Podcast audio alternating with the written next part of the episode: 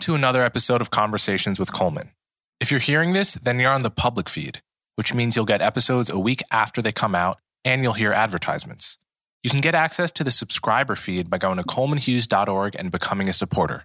This means you'll have access to episodes a week early, you'll never hear ads, and you'll get access to bonus Q&A episodes. You can also support me by liking and subscribing on YouTube and sharing the show with friends and family. As always, thank you so much for your support.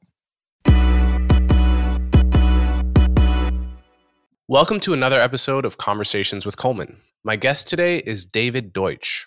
David is a renowned physicist and philosopher, best known for his work on quantum computation and his contributions to the field of quantum mechanics. He's a fellow of the Royal Society and a visiting professor of physics at the University of Oxford. David has written two books called The Fabric of Reality and The Beginning of Infinity. In this episode, we talk about the purpose of science, we discuss the concept of an explanation and its crucial role in the scientific process. We examine the famous double slit experiment. We discuss rival interpretations of quantum mechanics and what they imply about the nature of reality.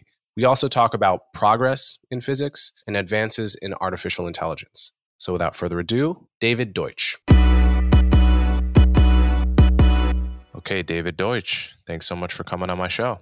Thank you for inviting me. It's very pleasant to meet you. Before we get into the the deep topics of science and philosophy and theoretical physics and the frontiers of human knowledge and scientific progress and all of the topics that you've dealt with professionally and have explained to the general public in your two great books, which are called The Fabric of Reality and The Beginning of Infinity, both of which I highly recommend. I just want to get a little bit about you. What uh, how did you come to be a theoretical physicist and what have you focused on for most of your professional life? I've wanted to be a physicist really for as long as I can remember, even definitely before I knew the word physics and uh, or the word physicist. I I wanted to and and more specifically, I wanted to do research in theoretical physics, and so that's what I ended up doing.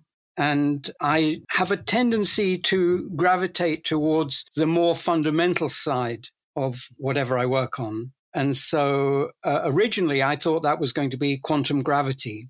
But uh, I found after uh, starting on a doctoral course, which was intended, which was entitled Quantum Gravity, because I kind of thought, uh, well, you know, I've got three years to do this, and how hard can it be? But uh, I never made any progress with quantum gravity, and but I very quickly realized and this thought had been growing on me even as, as an undergraduate that there was something deeply wrong with quantum theory as we were taught it and with quantum field theory as well. And so I turned in that direction. And fortunately, I, I had a very accommodating boss, Dennis Sciama, uh, who was basically uh, me to work on anything that I found interesting. And later, John Wheeler as well had the same attitude. And I, I was working on various aspects of quantum theory, trying to clean them up. I, I was led to the many universes interpretation, the Everett, Ever, Everettian quantum theory, uh, as I would now like to call it.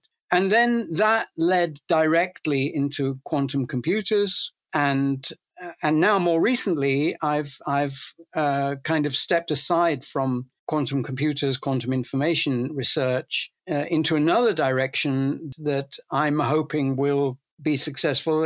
It's called constructor theory, and it's basically um, a new way of formulating laws of physics, which I hope will make certain puzzles and problems easier to solve. Okay, so the audience of this podcast ranges from you know people that ha- are currently getting phds in physics to people that took no more than high school physics so no doubt many people will know exactly what you mean when you said you thought you could solve quantum gravity in three years and we'll sort of get the the joke inherent in that but for those who don't can you briefly explain what you mean when you said you wanted to uh, solve quantum gravity in three years and and failed to do so Yes. Well, I, I, said that I'm attracted by the by the fundamental side of anything, and in physics, the most fundamental theories are quantum theory, which has the reputation of being about very very small things, and general relativity, Einstein's theory, which has the reputation of being about very large things like, like galaxies and the whole universe as a whole. Now, actually, both of them are not limited in that way. Both of them, if they are true at all, if they were true at all, they would apply to the whole universe. Uh, to every, everything physical. And yet they are incompatible with each other mathematically and conceptually. So, quantum gravity is the name of the field of trying to unify these two most fundamental theories. And uh, the problem is still unsolved today. Uh, there are many ideas for solving it, which I now think, with hindsight, very inadequate. And uh, we're, we're going to need a lot of very good new ideas to address them. I was going to ask this later, but uh, I, I'll ask it now. From my point of view, I've seen a decline in progress in physics over the past century. So, for instance, if you were born in the year 1900, you would have been, you know, in your 30s when Einstein made his most famous discoveries about general relativity and special relativity and the curvature of space time and all those incredibly interesting concepts and improvements on Newtonian physics. And then you would have been, you know, in middle age for some of the for the discovery of quantum mechanics uh, as we know it today.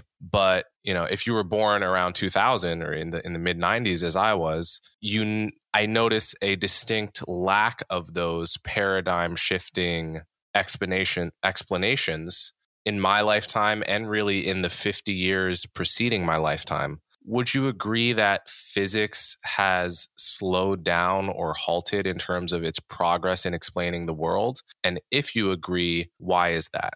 I think progress has definitely slowed down, not just in physics, but uh, I should say not just in fundamental physics, because there have been there has been a lot of progress. You know, lasers were invented in that time, and space travel, and computers, and and so on. But fundamental physics, yes, has definitely slowed down during that period. And there are various theories about why this is. Not just physics, I said, uh, other fields, philosophy, slowed down uh, even more, you might say, apart from Karl Popper. And there are theories about why this is. One that I, I that I find particularly unconvincing is the low hanging fruit theory, which is that in 1900 there were lots of pro- there was lots of progress to be made that was relatively easy. So if you were interested in that sort of thing and you knew just enough mathematics, then you would solve things. And they, they solved things in, in 1900 and 1905 and, and 1913 and 50 and, and so on. I think that is completely absurd. First of all, fundamental physics is definitely more problematic today than it was in 1900. In 1900, many people thought that all that was left in physics was to dot the i's and cross the t's just just a few um, minor anomalies to clear up if that even if they if they needed clearing up at all and on the other hand the mathematics that was needed in both relativity and quantum theory was not known to the physicists who solved it. They, they encountered the problems. They learned the mathematics in order to solve the problem. It's not that they had gone through an undergraduate course where they were taught how to how to do dozens of problems in that, that would come up because nobody knew that um, nobody knew in 1900 uh, physics of Riemannian manifolds sorry the mathematics of Riemannian manifolds would be would be of use to physics and so it wasn't in physics courses. Uh, and what happened was that there were people who were interested in solving problems. They found the problems, even though there were fewer of them, far fewer of them than today. They worked on them with enthusiasm, and they did they, they did whatever was necessary to solve them.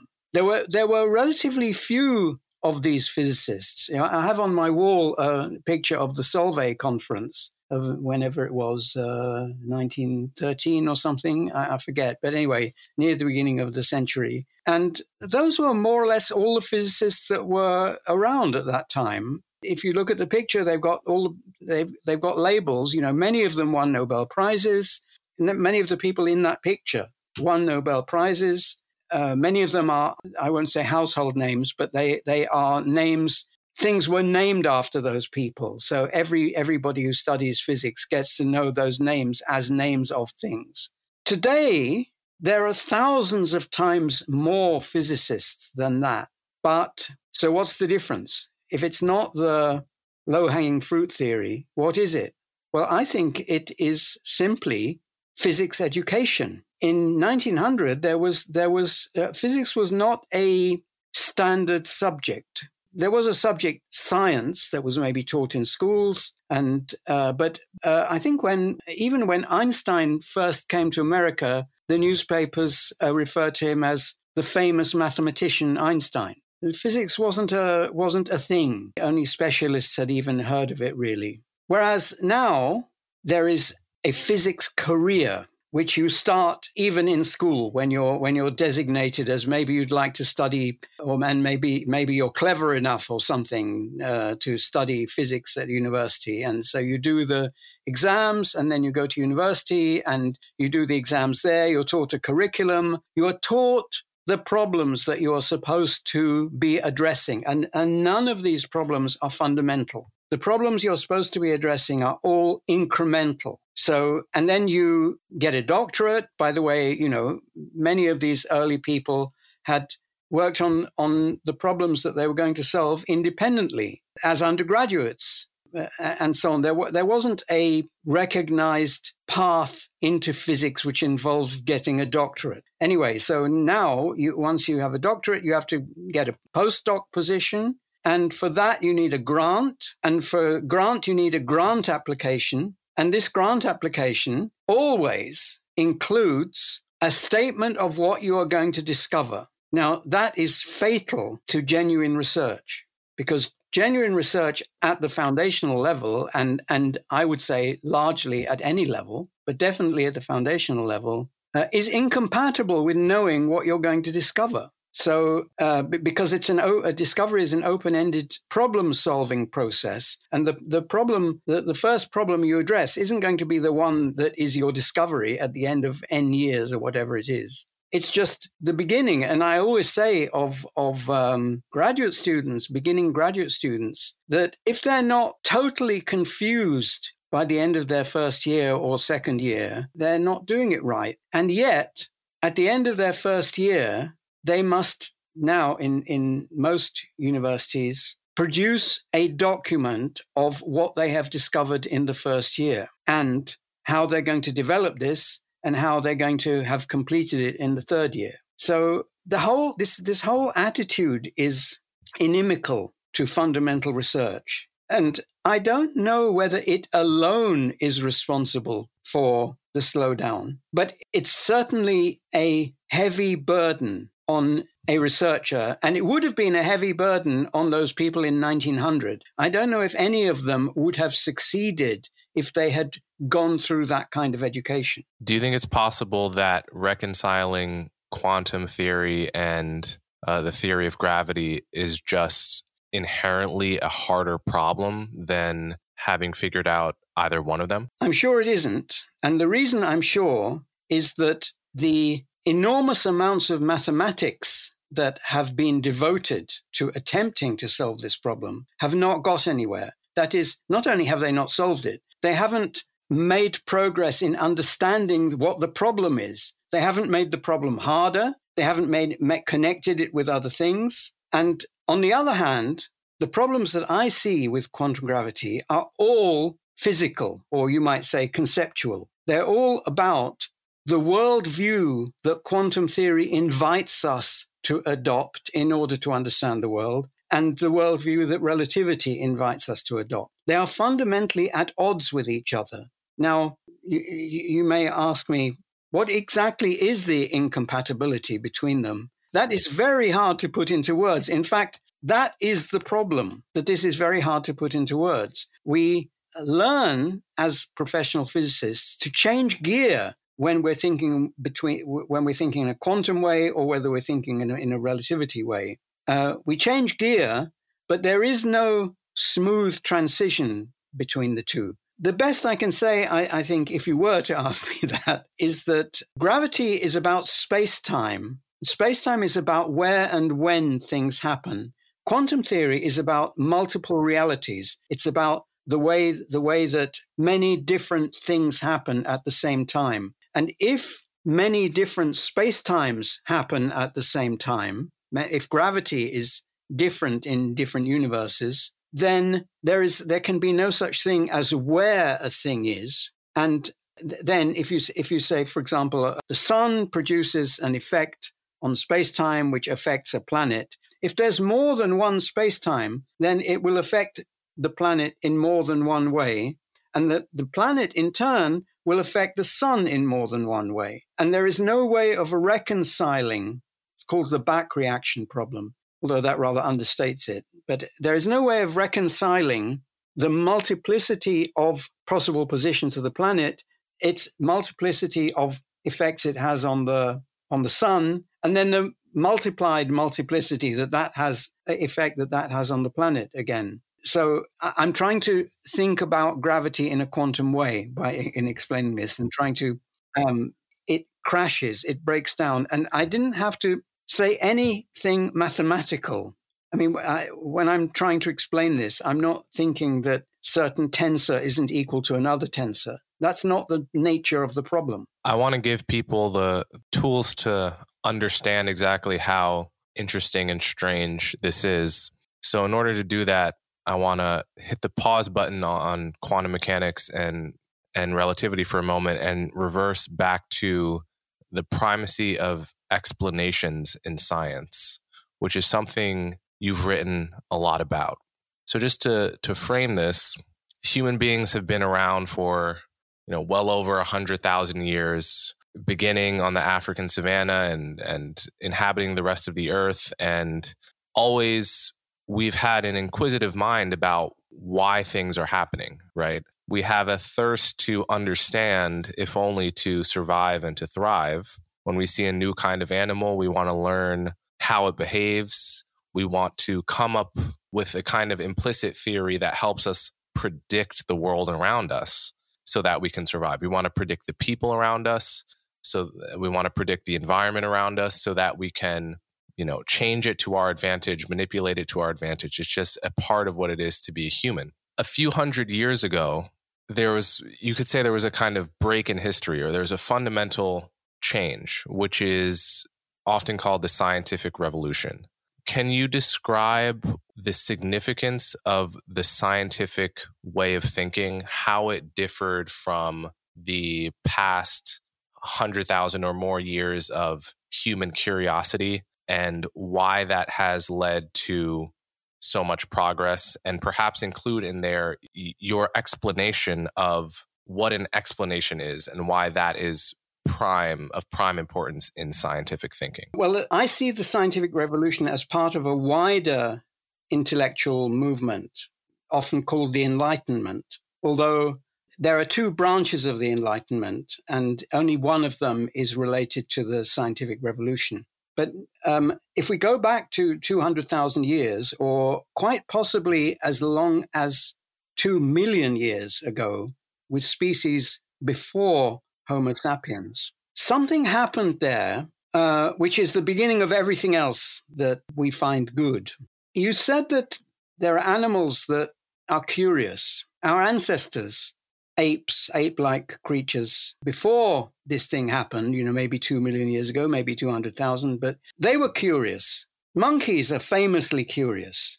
Puppies are curious. But what's called curious in those animals is different from what's called curious in humans. Um, it, it, just has the same name because people have a, a, a wrong idea about what humans are. An animal which is curious is uh, has a built-in impulse, genetically built-in impulse to investigate novelty in its environment, a, a, thing that it hasn't seen before. So if it if it if if it has seen it before, it doesn't go and investigate it. If it has, then it goes to investigate it. And different animals have different amounts of this. Some some have basically none of this, but some some are very curious, and this obviously has a danger, but it also has a benefit in that they can become familiar with something before it's dangerous. But humans are completely different. Humans can are attracted to going out to investigate familiar things. The first things that humans try to explain that we know of are the lights in the sky, the most familiar things in our environment, the, the most constant things in our environment the sun, the moon, the stars. People were thinking about them. Why? Because although they were perfectly familiar, they weren't well explained. They posed problems of understanding. For example, what makes them go up into the sky and comes down again? Why don't they fall down?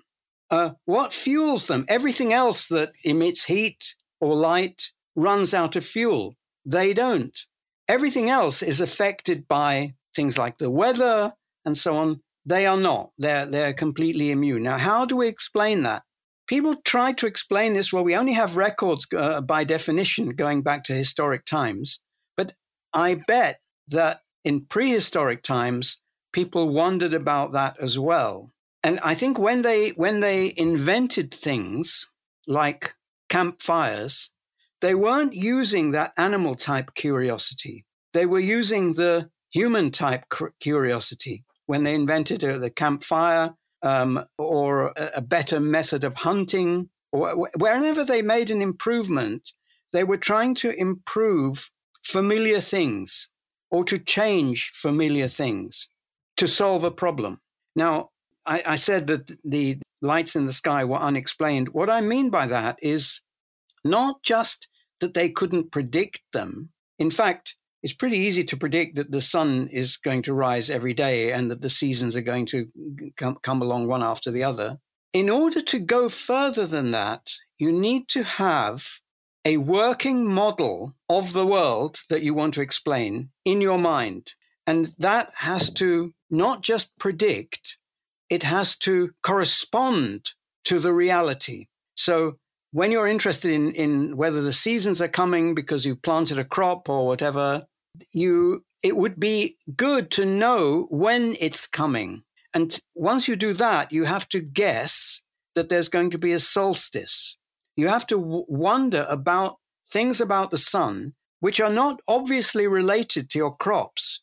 And that story, that story that corresponds to reality, that's explanation.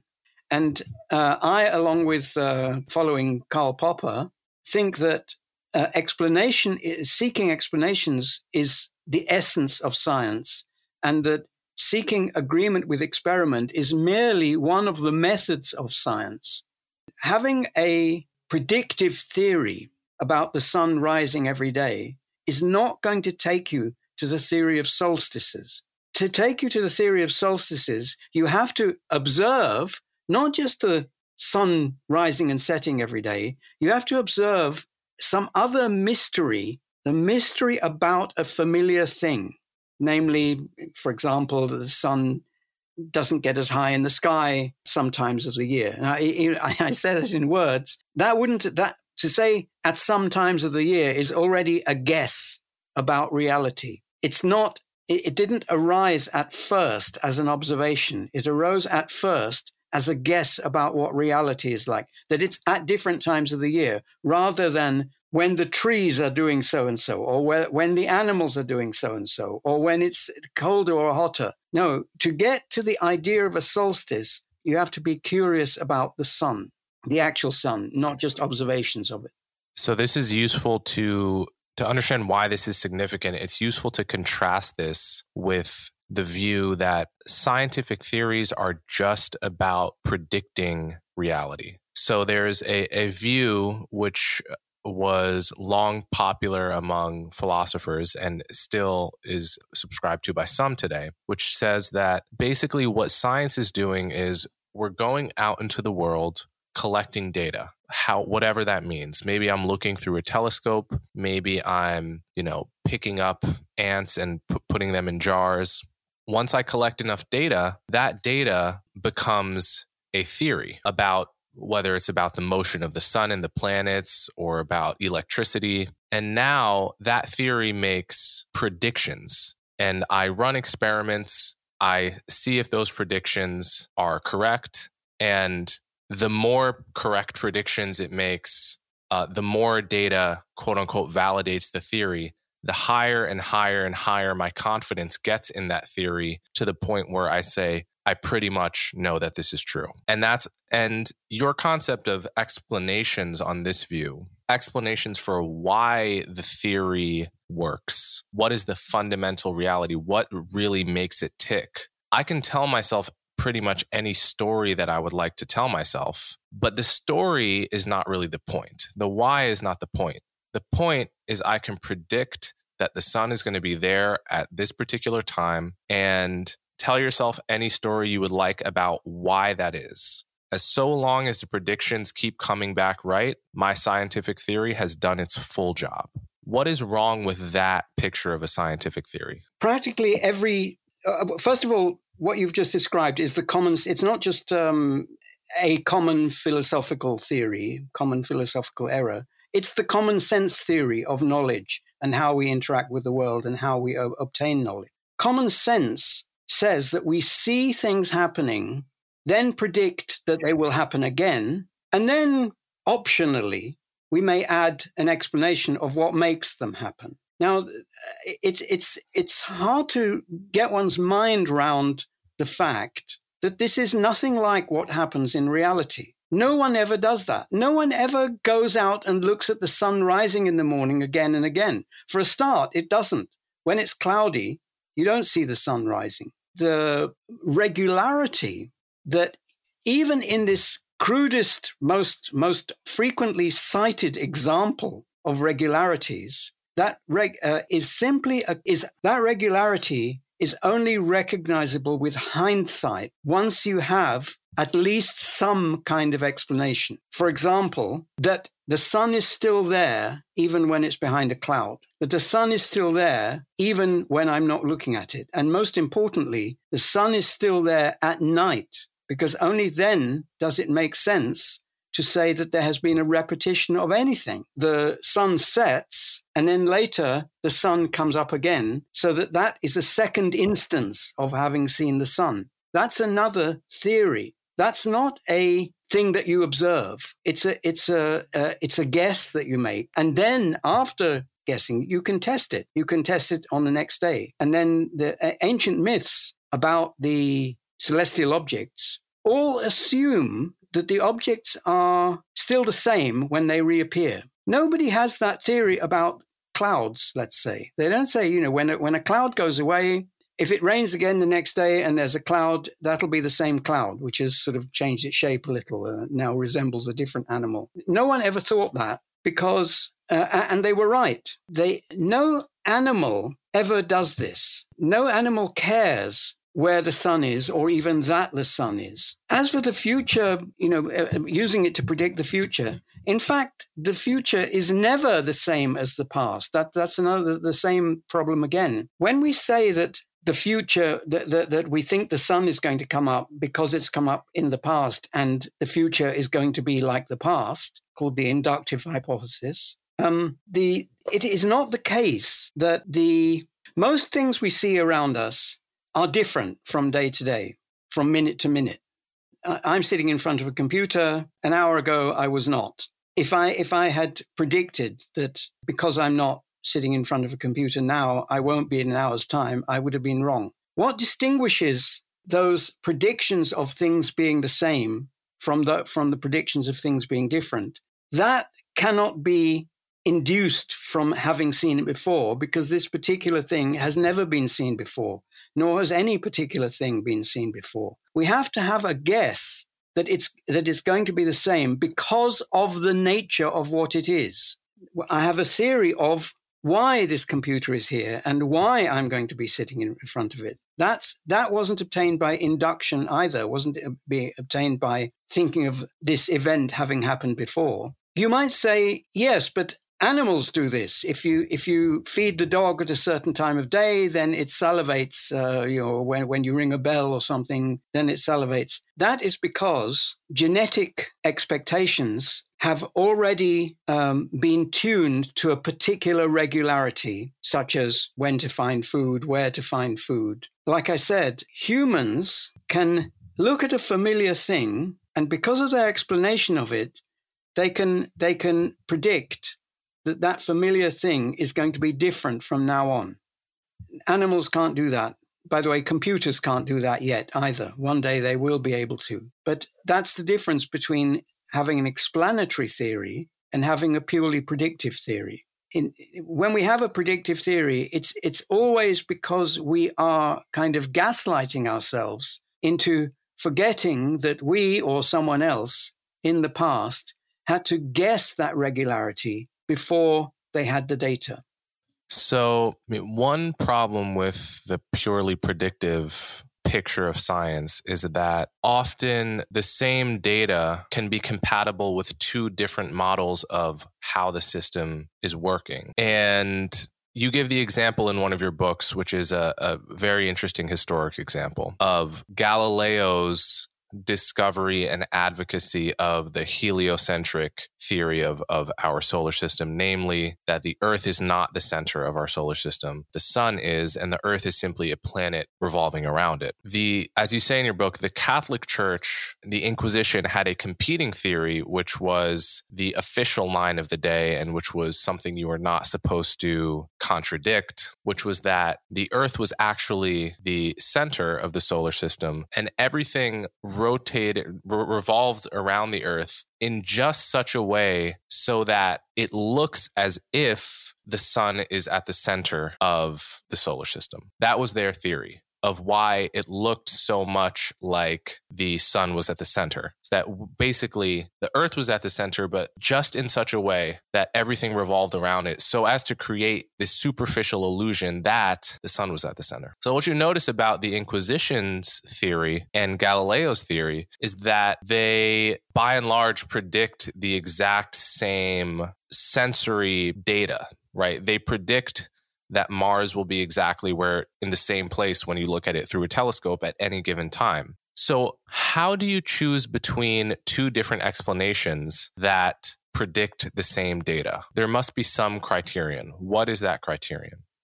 Again, if you think of the purpose of science as explanation rather than predicting data, then the first thing you have to do before you even look at the data is examine the theory to see whether it's an explanation, whether it's a good explanation. So, for example, part of the Inquisition's position was that the as you said, the motions of the planets and the sun and the moon are exactly such as they would be if the Earth was going around the sun, but in fact, it's not. Now, the thing about that kind of theory is that it can be used to explain anything.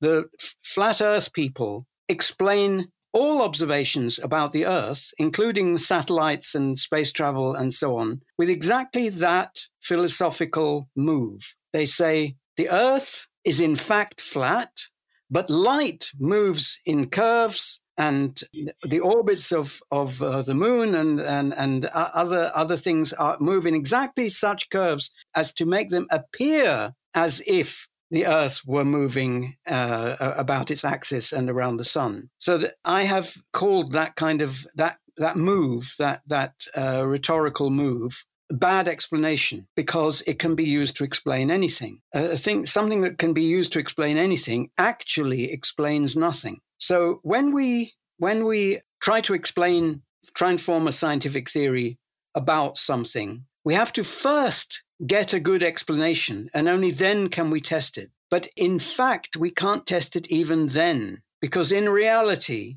as people have pointed out, Duhem and Quine pointed out that that you can always say you can al- always make a slightly different move and say in in for a scientific theory that it's the it's an experimental error, that it only looks as though it's conforming to the theory, but in fact, it's, it, there's a different theory, and this actually holds true. And this is true. You can always do this. Moreover, you should do this. If you only have one explanation, then uh, and uh, the observation violates it, it's simply not the case that scientists or detectives or anyone who's trying to find the truth changes their theory just because they find a counterexample. It's overwhelmingly likely that the, more likely that the counterexample is wrong than that the theory is wrong, if it's a good theory, if it's a good explanation. So the example I give in, in my book is a few years ago, an experiment um, with particle accelerator seemed to show that neutrinos were traveling faster than light.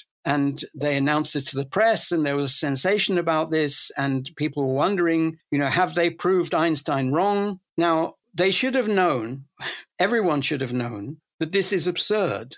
You can't conclude that something travels faster than light unless you have an explanation of how. You have to have a rival explanation to general relativity to explain how the neutrino can travel faster than light when nothing else can.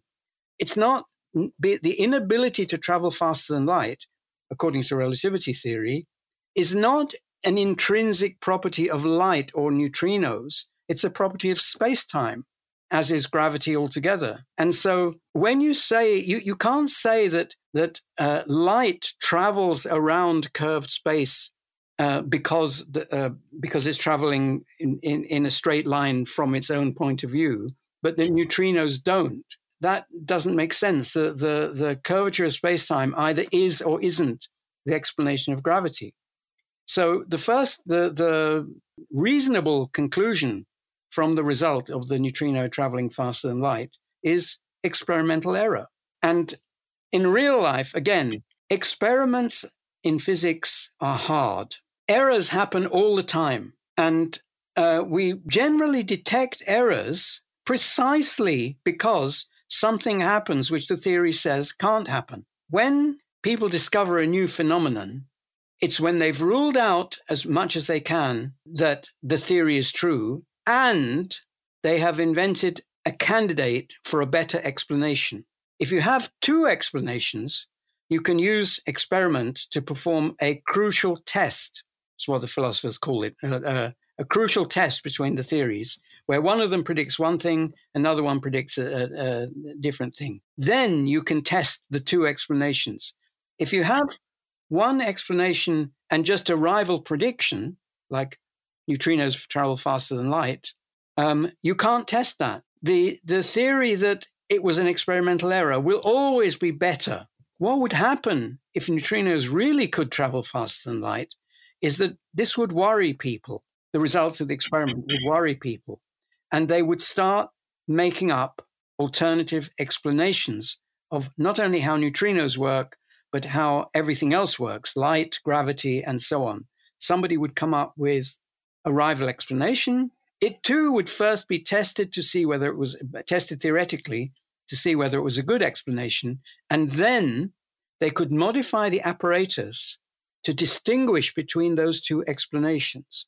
In the event, uh, it never got that far because they found that the reason was a loose optical cable. So there's another key thing for people to understand here, which is called usually called levels of explanation in philosophy of science. This is you know, so sometimes you'll get people saying things like, Am I a human being or am I just a collection of atoms? As if those are two alternatives, mutually exclusive alternatives, where I can only be one or I can only be the other. You know, another way of conceptualizing this is, you know, if I asked you to explain the Great Depression only by referencing the motion of atoms, uh, it would strike you as a as a nonsense question. Although in some way it, it, can make sense because the Great Recession was a collection of atoms moving. Those atoms being in my body, in dollar bills that were coming out of banks, and so forth. But and you know whatever explanation you gave about the the great depression or, whatever i said great recession whatever ex- explanation you gave would have to be compatible with the laws of physics right? If you were to explain to me what a run on the bank is nothing in your theory of what a bank run is can violate quantum mechanics and nothing will but it's also an explanation occurring at a totally different level, right? You're, the units you're talking about are human beings and motives and self interest and money, whereas the units a physicist is talking about are atoms or, or subatomic particles. And yet, at some level, you're describing the same thing. You're not describing two different universes. You're using two different languages to describe the same thing. So, can you talk about how, how do you think of levels of explanation in our universe? There are two different problems. The suppose you did somehow magically have access to a to a giant computer provided by aliens that that could simulate the motion of all the atoms on Earth. you uh, fed it with the data uh, of, of before the Great Depression, and it would suppose it, it predicted that there would be a Great Depression after after this. And that would not explain the Great Depression. That would not even begin to explain it. It would merely predict it. And although th- there is a description of you as a collection of atoms and a description of you as a human being, it's perfectly possible that there is no explanation of you as a bunch of atoms, only an explanation of you as a human being. Because it may be that even if you followed through the motion of all those atoms and you ended up with a prediction of exactly what you will do, you still wouldn't have explained anything. It, it, you wouldn't have learned anything about what caused your behavior or the uh, advent of the of the Great Depression or whatever.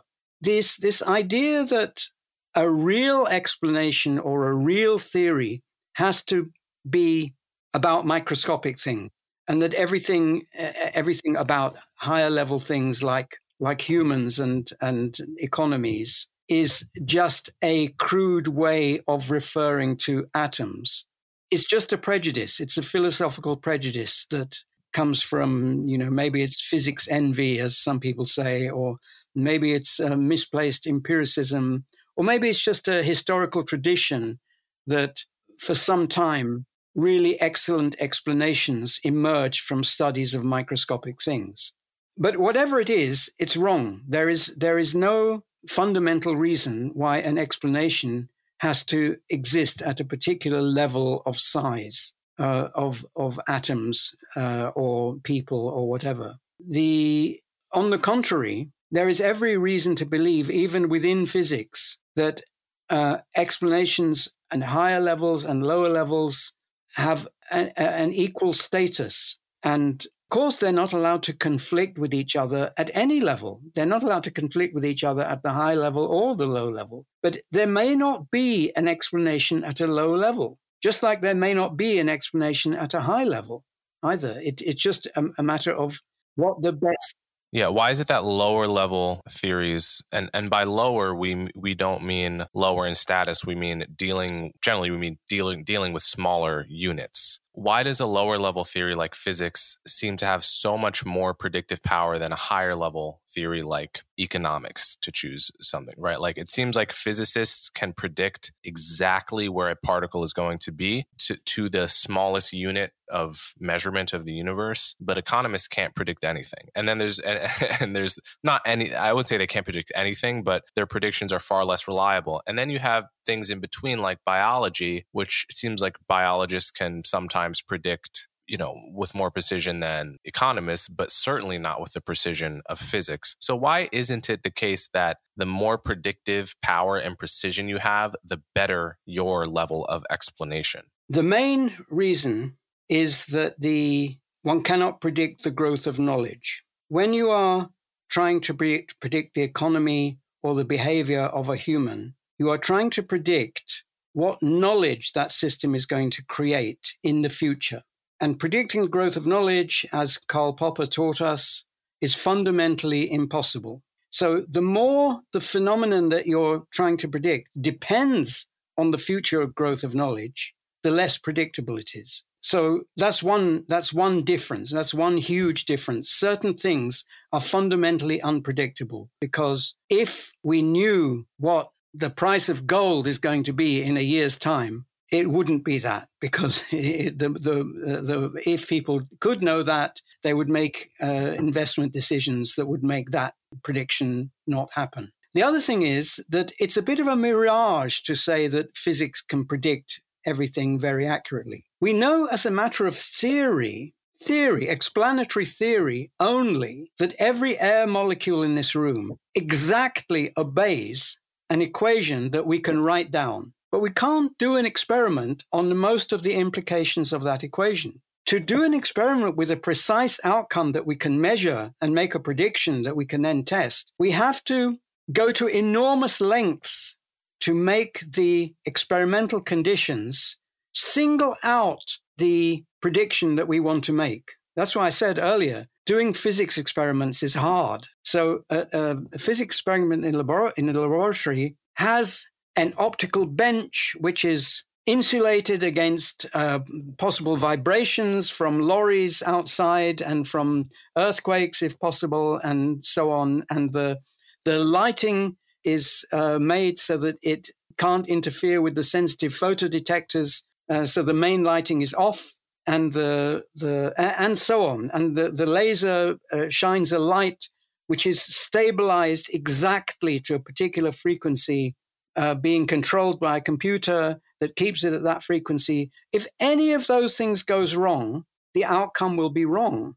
And and people won't say, oh well, their quantum mechanics is false. No, they'll say, oh, one of our precautions, you know, hasn't worked properly. Let let's let's uh, think very carefully what might have gone wrong. I remember a few years ago, I went to see a beautiful experiment being done by people with doing an experiment on ion traps, which are traps which trap a single ion, a single charged atom inside the apparatus being held in place by magnetic and electric fields. And they could manipulate that atom to increase its electron energy up to a certain level, then down, and, and measure that, and so on. And suddenly it stopped working. And I, I, was amazed that, you know, the because when I went to university, I was told that we'll never be able to do experiments on single atoms. But now it's commonplace. I, I said, you know, it suddenly stopped. And I said, um, what's happened? And they said, oh, well, probably an air molecule hit it. Well, this whole thing was being done inside a high vacuum. But what we call a high vacuum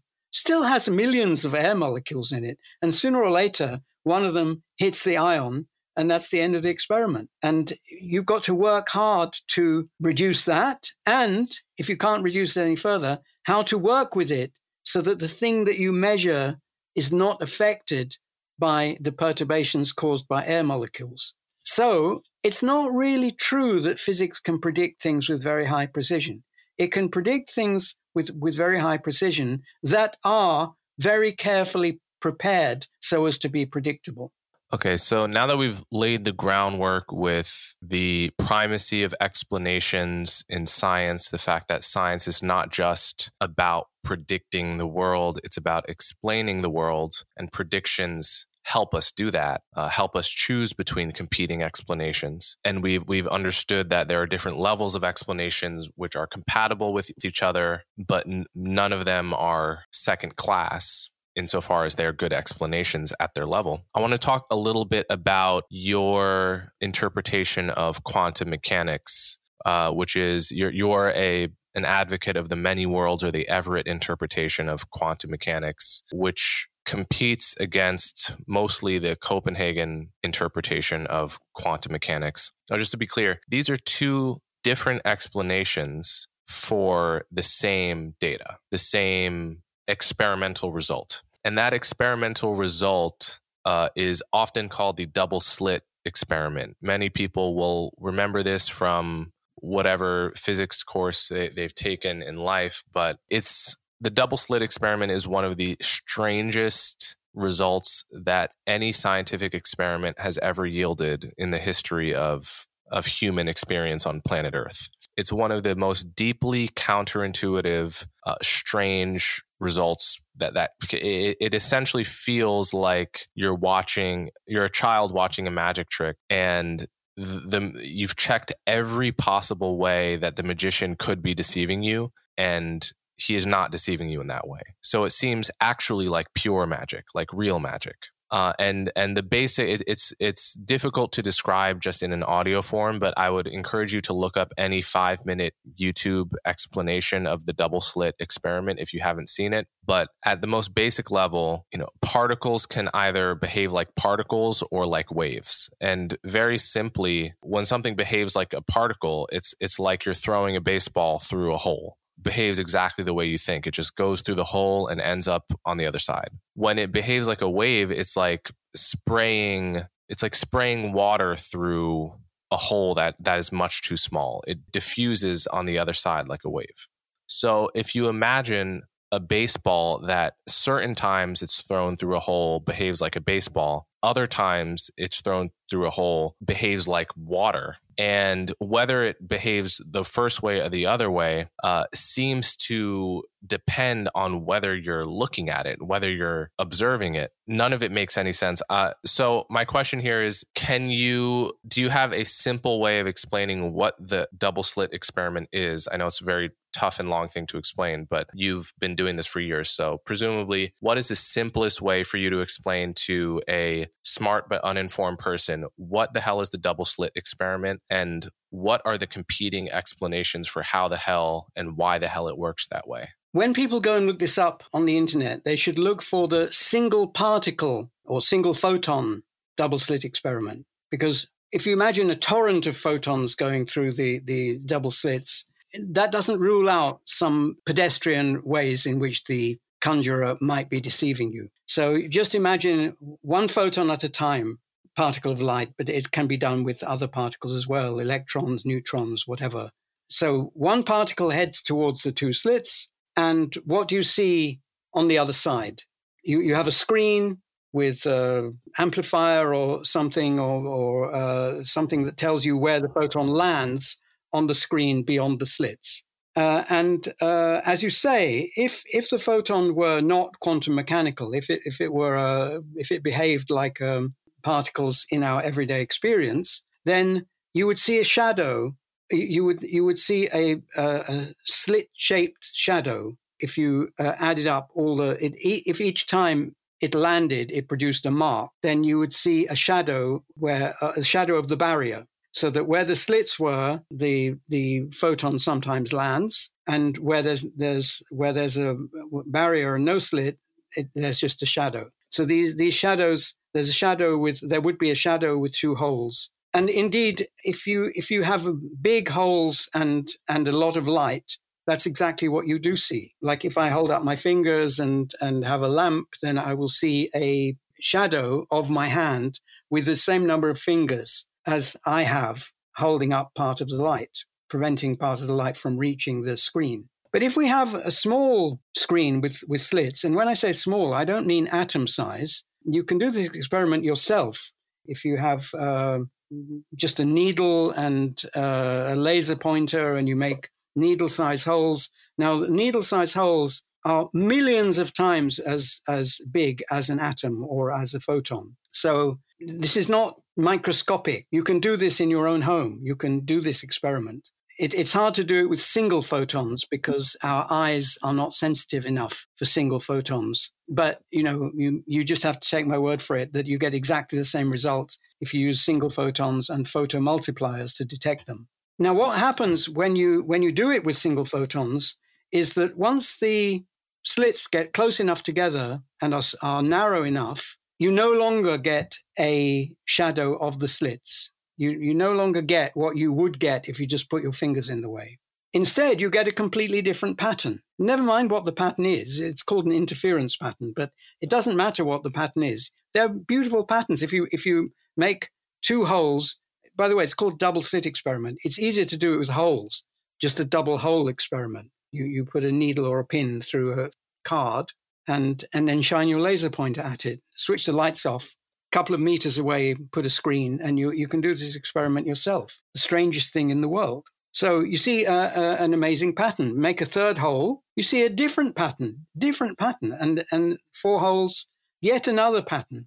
The patterns depend on the the pattern that you see on the screen depends on the pattern of holes, and then you notice and so the fact that it's not a shadow of the holes that you've made that's that's one amazing thing already because it shows that something is going through all the holes at the same time, even though you're only uh, sending one photon there.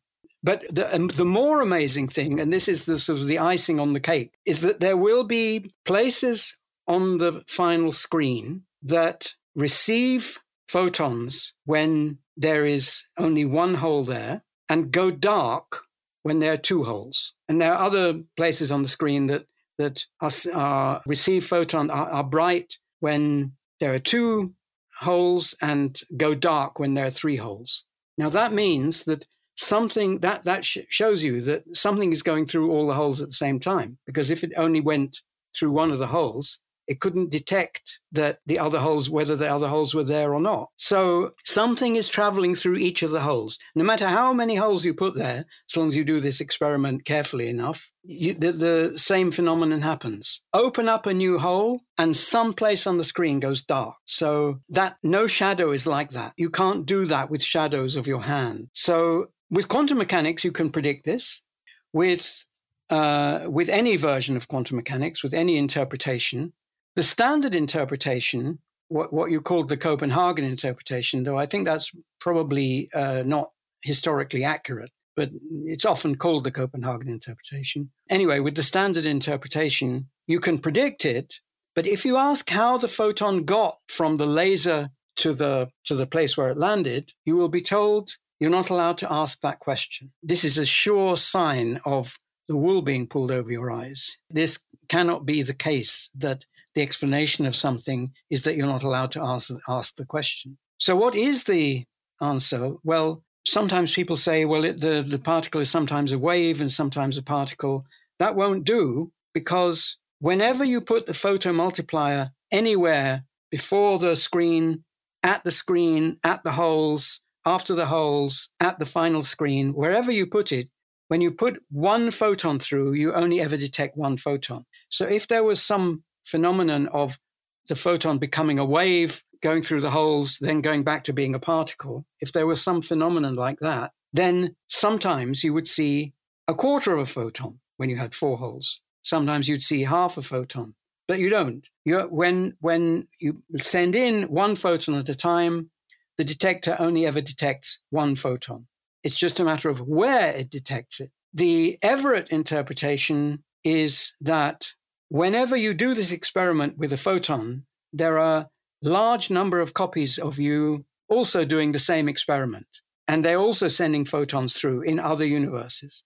And these photons, unlike you and the copies of you in other universes, the photons actually interact with each other. The, the ones from different universes interact with each other. And they go through all the holes at the same time. And when they get to the to the far end, to the to where the screen is, or the photo multiplier, they are interacting with each other, and so they can detect that they are affected by what the other instances of them were doing. So interference is explained as the effect of other instances of the photon in other universes on each other. This is the basis of quantum computation. In quantum computation, it's not photons, it's the states of atoms or whatever or whatever they're doing or ions or whatever they're doing the experiment or building the quantum computer with. You, you can you can arrange things so that just as the photon could go through one of let's say four holes the computation the, the computer uh, can be performing one of four different computations or one of two to the four different computations because there are two to the four possible ways that a photon can either go through or not go through a hole. So if you had 100 atoms and each and you set these 100 atoms to be doing all doing different computations, it, they would actually be, be doing two to the power of 100 different computations, one for each possible configuration of the atoms. You know, uh, all zeros, then a one, all zeros, then a one, then a zero, uh, and, and so on. So there are 2 to the power of 100 ways of setting 100 bits. And if you then run a computation, there are 2 to the power of 100 computations going on. And then you can arrange for those to interfere with each other and produce a final answer that depends on all of them. And that's how quantum computers work. So I've, I've told you about two different quantum phenomena, both of which are amazing. How is it that the other versions of you in parallel universes what is the explanation of why the particles can interact between universes, but I have no interaction with my other selves? You do have interaction with your other selves, but unfortunately, you also have interaction with lots of other things like air molecules. And the it, it, if the photons in the two hole, two slit experiment interact with something else on the way, then they're no longer interacting with each other, or rather, their interactions with each other are then different in such a way that you don't get interference between them. So, interference is prevented by these things in in different universes acting with uh, interacting with something else. That's called decoherence. So once decoherence has occurred, interference won't occur.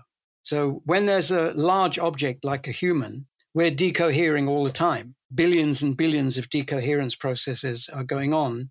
And so the interference between our, ourselves and the other instances of us is suppressed. And that's why we can't see them. But if uh, I, I, proposed a thought experiment where a in, in a quantum computer, if you could run an artificial intelligence, an AGI, artificial general intelligence, on that quantum computer, it could easily detect other instances of itself.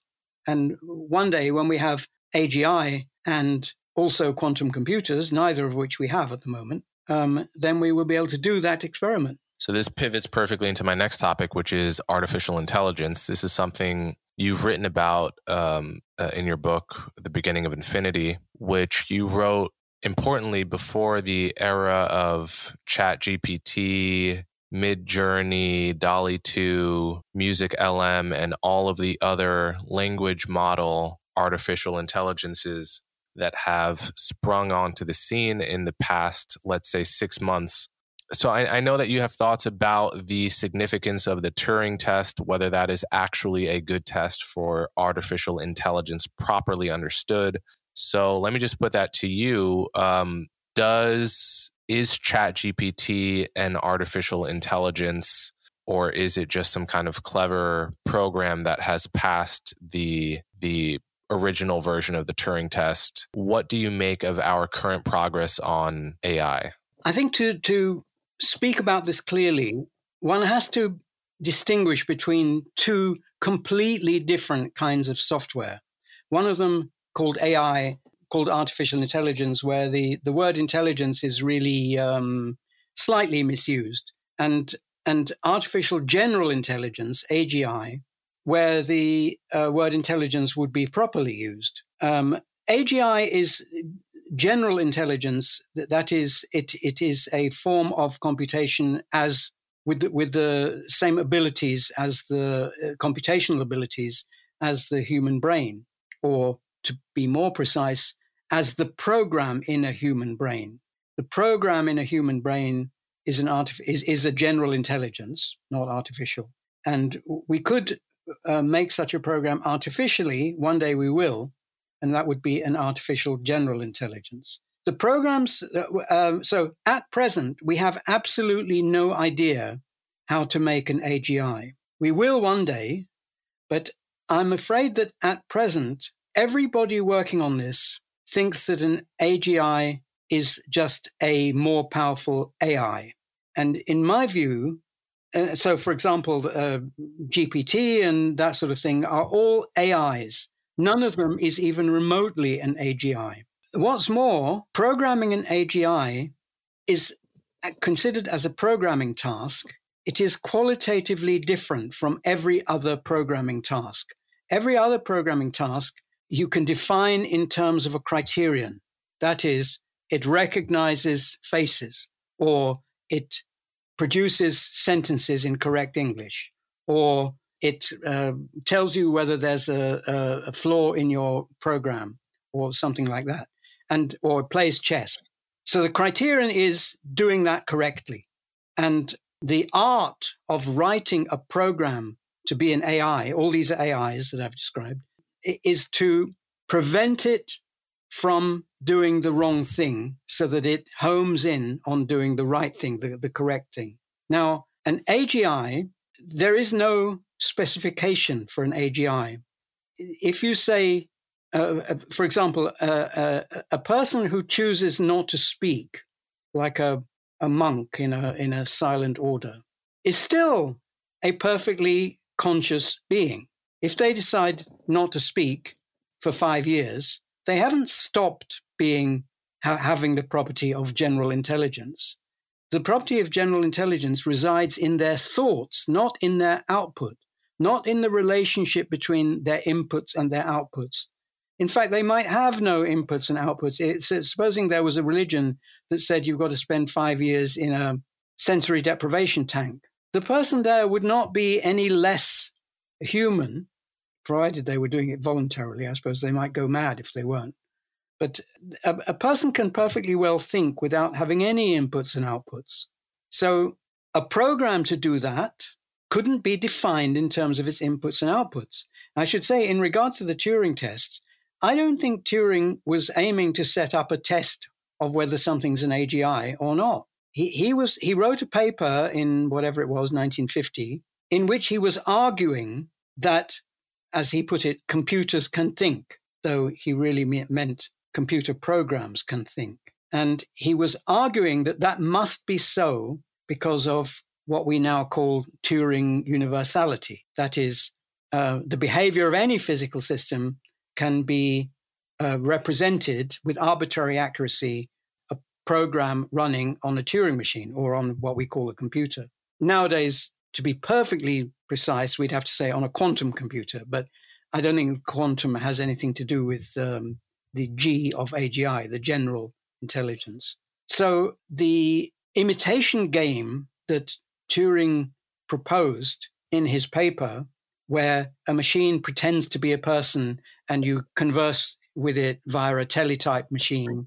And then if you can't tell the difference, then what reason have you got to believe that uh, that it, that uh, that thing? What more reason have you got to believe that that thing isn't human uh, or isn't thinking than you do with a human? So that was the argument.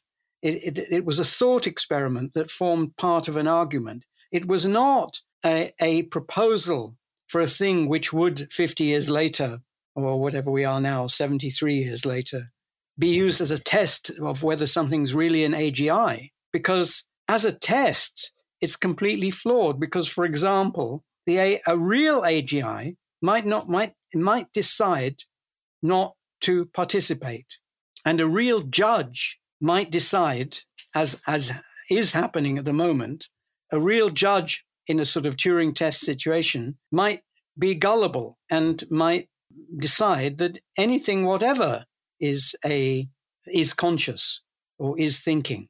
And uh, right back in the in the 1960s, when the first such program was written, ELIZA, people did indeed think it was conscious, even though it was a program of 100 lines or so.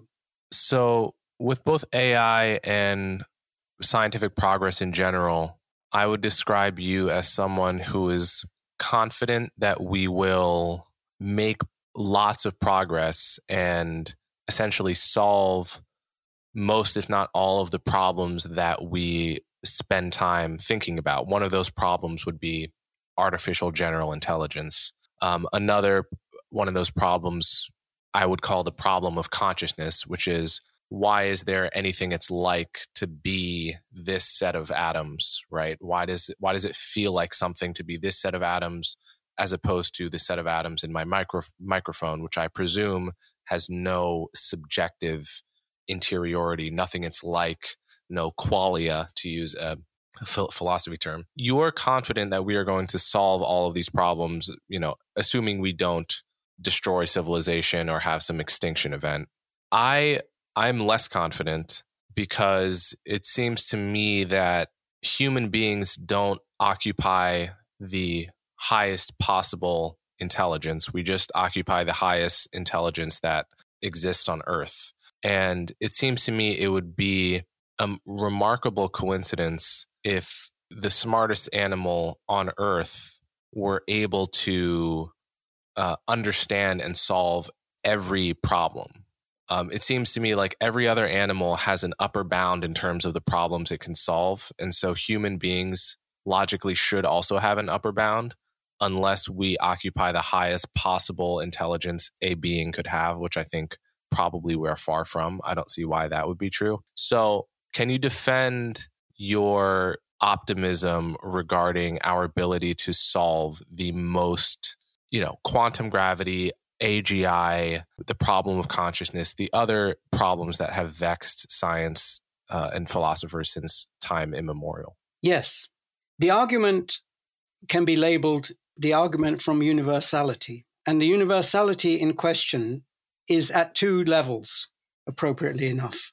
The low, lower level, as it were, is Turing universality, which we've already mentioned. That is, there is such a thing as a universal computer. We are speaking to each other uh, on very good approximations to universal computers. There is no computation that could be performed by anything in the universe that could not be performed by our computers that are on our desks at the moment, barring only speed and memory capacity. But apart from that, the computers that we that we use are universal. That wasn't always true.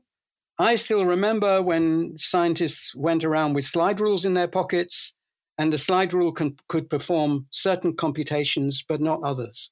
But Turing discovered that there is an escape velocity for computation, that there are such things as machines that can perform any computation that could be performed by any other machine, no matter how ingeniously it's built, no matter how many extra types of chip are put in in it, apart from speed and memory capacity, which in this context is not philosophically important, a universal computer can compute anything. And an argument that says that, that computers that we, all computers that we've had before, all computers that exist in animal brains and whatever, all computers that exist in, in, the, in the DNA system inside our cells, they've all had a finite and tiny repertoire. What makes you think that our latest technology has an infinite repertoire, an unbounded repertoire? Well, it's because of a feature of the laws of physics, which is Turing universality. Now, human brains are running a program which, which has Turing universality, but that's not enough to be optimistic about the capacity of the human brain to solve problems because quite likely there are animals whose brains have uh, are, are, computers powerful enough to have Turing universality. If only we could input them in the right states. I mean, at the moment we don't have the technology, and it would probably be considered uh, unethical to uh, try to use a dog's brain as a computer. But uh, but anyway, the the it's clear that humans can because humans can in fact ex- execute any program that that a computer can execute uh, in, in in our minds or using a piece of paper. So that is not enough to to say solving problems. Now, when it comes to solving problems, we need an additional type of universality, which I have argued must exist, and that is explanatory universality. For explanatory universality, you need Turing universality, but you also need more than that. You need a certain Turing universality is a matter of hardware. Some hardware has it, some doesn't. And we have attained that. We've attained escape velocity in regard to hardware with, with our computers. Explanatory universality is a property that software may or may not have. And AI's, AI software doesn't have it, but AGI software would have it. Now, how do I know that there aren't levels of AGI software or, or, or, of software so that there's a certain level of generality you can reach, and then which can explain a certain range of things?